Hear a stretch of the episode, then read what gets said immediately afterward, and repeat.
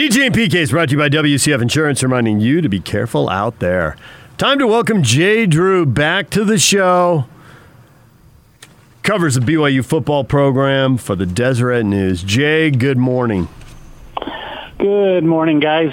How y'all doing? We're doing all right. Getting getting some golf this summer, with all other activities pretty much suspended. I assume you got in some golf. Yeah, I got in probably a little bit more than usual. Uh, it's a little bit different, you know, with all the protocols and leaving the flag stick in, and it's nice to get your own cart, just drive around by yourself. That's one of the rules, at least where I play. So, yeah, it's uh, I have been able to play quite a bit this summer. So the country club makes you drive your own carts, huh? no guests allowed at the country club. Though I haven't been to, I haven't been to the country club all summer. I've been playing out at Glenmoor, my my home track.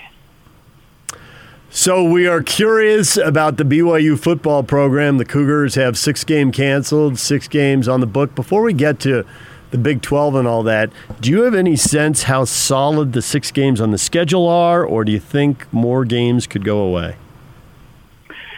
Yeah, uh, you know, everybody's watching the Mountain West. That's the big one with the three games there. Um, I think if the Mountain West goes conference games only, uh, that that BYU will really have to turn heavily to that plan to to just play fellow independents. Um, I think that'll be kind of the, the final straw.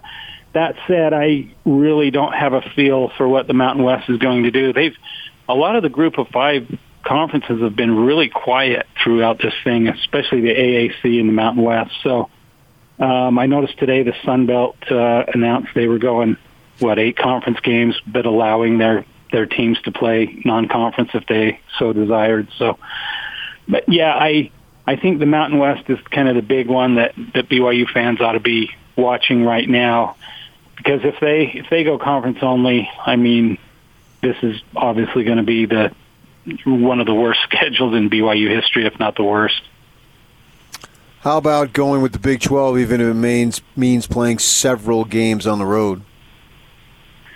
Yeah, I think as of right now, there's no Power Five teams on the schedule at all. So I think if you get the opportunity, if you're BYU, to play two, maybe three uh, Big 12 teams and they're on the road, I, I think you just have to take it. Uh, obviously, if there's some a payday involved, um, you know that's even better because let's face it, a lot of teams aren't going to get crowds. I mean, be what are they saying? Twenty percent at the most. So if you're going to have uh, mostly road games, this is probably the, the year to do it. Uh, I mean, obviously BYU fans aren't going to be happy to hear that, but but uh, um, as far as uh, revenue revenue stream goes, this might be the year to kind of bite the bullet and do that. And and then, but you also have the with BYU ESPN. How involved is ESPN in all this? Um, because obviously they want to see some inventory. They want to see BYU play some decent teams at home. Uh, but as of right now, that doesn't look like it's going to happen.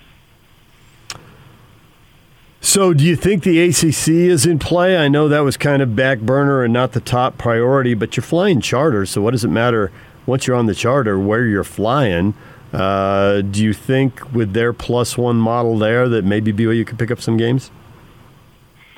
Yeah, I think so. I haven't studied it real closely, but um, I think a lot of um, a lot of ACC teams they're they're doing that plus one so they can play a, a rivalry game. Like I think what South Carolina versus Clemson would would have been one. Georgia, Georgia um, Tech, Florida, Florida State.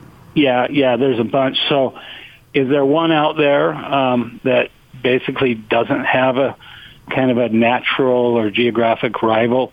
Um, there might be. Like I said, I haven't studied that real closely. I saw on Twitter where somebody mentioned Virginia, which would be a kind of ironic. But uh, yeah, that's definitely a possibility. I think if you're BYU right now, you you just can't afford to be picky. You can't afford to have pride, and you know if uh, you know if you have to basically bite the bullet and and take whatever the Mountain West offers, um, I think yeah, all those have to be on the table for Tom Holmoe. So, is this going to be the season of Zoom interviews? Yeah, for sure. That's what uh, BYU announced yesterday. Is uh, the first ones today at twelve, twelve thirty, twelve forty-five, something like that after practice, and they basically said in their media advisory that uh, all interviews will be done remotely. You know, all of fall camp. So, yeah, that's uh, that's disappointing. It's uh, obviously we get little glimpses here and there of of practice during fall camp, and now that's that's gone as well. So just have to roll with the punches and, and go with what they what they give us. You got a lot of time in your hands. You don't realize how much time you spend driving to interviews and then waiting. I have spent the last four months really learning that about my own life. Yeah, it's crazy. Uh, you know, sometimes you go a little early just because they might cut practice early. Yeah. Uh, so you gotta you gotta kind of be there. Um, Dave Rose used to do that quite often, uh, you know, and uh, Kyle Chilton was calling everybody and said, "Hey, they're they're ending. You got to get you got to get here." So so yeah, that's why you go early and spend, like you said, spend a lot of time standing around chit chatting with uh, fellow reporters. We get to know each other fairly well in of some of those situations. As far as the football team goes, they don't have a lot of questions, right? Because they got a bunch of starters returning. Yeah, this is uh, you know, Kalani and the few Zoom meetings that he held over the summer and other coaches were they talked about they had a lot of talent coming back that this might be the better the best team in the Sitake era. So uh there there are a few holes. I mean, at safety they got you know, Dayan Ghanwoloku and Austin Lee are gone and and they're plugging in uh Troy Warner and Zayne Anderson and obviously there's questions about their health since those guys have missed most of the last couple of seasons. Um, and so that's maybe one. Offensively, you know, they're they're pretty thin at receiver. They lost, the, excuse me, the three receivers, senior receivers, so that you could consider that a whole. They've got some good recruits they like there, but uh, yeah, I I think this is uh, along the offensive and defensive lines. They got a lot of experience coming back. Um, they, you know, they lost Devin Kaufusi to Utah to that transfer, but other than that, they've got pretty much their uh, defense intact from from last year, aside from those two safeties. Do you think if they play a shortened season, especially if they can't even get to 10 games, they're going to see some very strategic redshirting where possible, play the four games and then move on, depending on what the schedule looks like? Yeah, yeah, that's certainly an option. Um, it, you know, along those kind of same lines, what, what do you do if you're Matt Bushman and Khyiris Tonga, that you know the two guys that came back that might have been drafted? Um, they, you know, if it looks like there's only going to be a few games, do you do you play those or do you just start preparing for the the draft? So there's a lot, a lot of questions, personnel related questions uh, that'll have to be answered once uh, once we do see what the schedule the season is, and then and then there's always the possibility of cancellations. You know, we've already seen that with Major League Baseball, so who knows what's going to happen there. So, how are the practices going to run as far as what the regulations of what they need to be doing with the virus? Yeah, I have no idea. I mean, that's a, a good question. I noticed they they've been putting out a few social media pictures, and some of them, especially last week, guys were literally working out with masks on out on the practice field. Um, I think the ones they sent out yesterday, I don't think the guys were wearing masks, but um, yeah, yeah, I don't, I don't know. I mean, do you do you hold everything outdoors, uh, or do you move some indoors? Uh, you know, they they tell us, you know, outdoors is probably better uh, as far as preventing the spread of the virus. So there's a lot of questions, but to be honest with you, there was no media day uh, this year. Uh, that was canceled twice. So a lot of us are kind of in the dark as to what's going to go on down there. What are you uh, What are you personally most intrigued by if you can get past all of the medical news? Yeah, well, and I, I guess you'd throw the scheduling news in there, like who they're going to play. But as far as on the field, I, I I just think it's going to be really interesting if they how they're going to keep these quarterbacks happy, uh, assuming you know a lot's been said about the quarterback derby, but I, I think it's Zach Wilson's job to lose.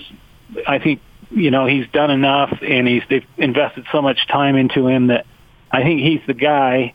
But uh, I think they've got to figure out ways, especially to get Jaren Hall involved, maybe in kind of that Taysom Hill role or whatever. He's just too much of a talent to not to not get playing time somewhere. And then and then Baylor Romney is another guy that you know when he had the chance, he showed what he could do, and you wonder how if he'll if he'll stay happy, basically being the third string quarterback. So, I guess that would be the most intriguing thing is just how they're gonna how they're gonna keep those three guys happy and kind of in the fold.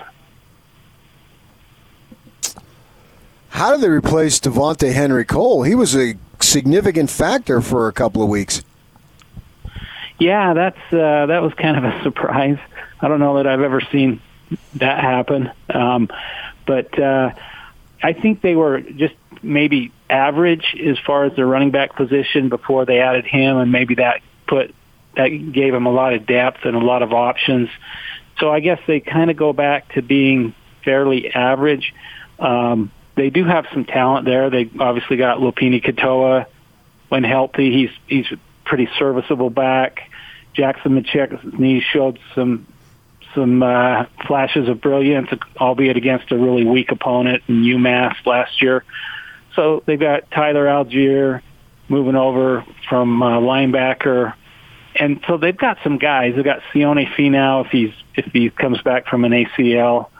Um, but the same old thing as we've seen the last couple of years is they just don't have a lot of depth, and they for some reason they suffer a lot of injuries at running back. I don't know why that is, but they've had a really hard time keeping guys healthy, and I think that's where they'll really miss having DHC.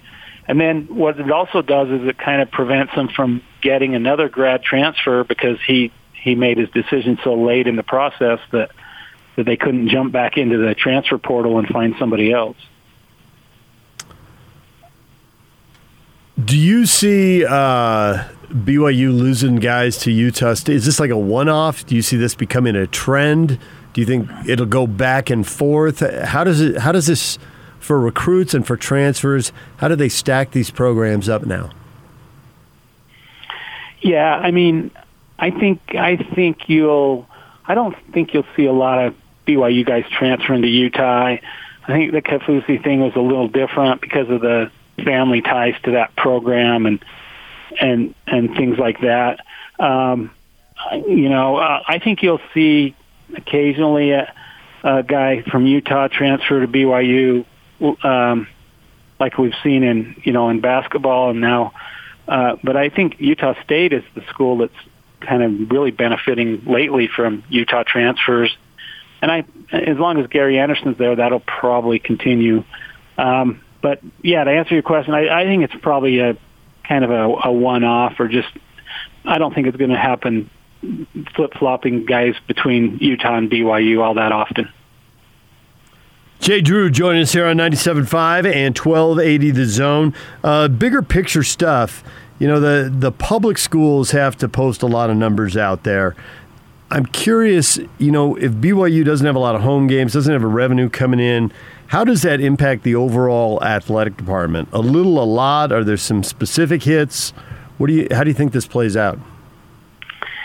Yeah, that's a interesting. Uh, you know, it's really hard to get any financial information out of BYU. There's some ways like U.S. Department of Education figures and whatever, but I mean, Bronco used to always tell us that they operated in the black, and that he was pretty proud of that.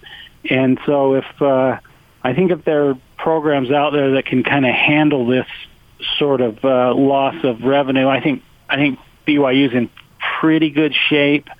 Uh, no question about it. There other sports rely on the revenue from football and men's basketball, and at BYU, I think uh, men's volleyball brings in, or at least uh, does a little bit better than breaking even.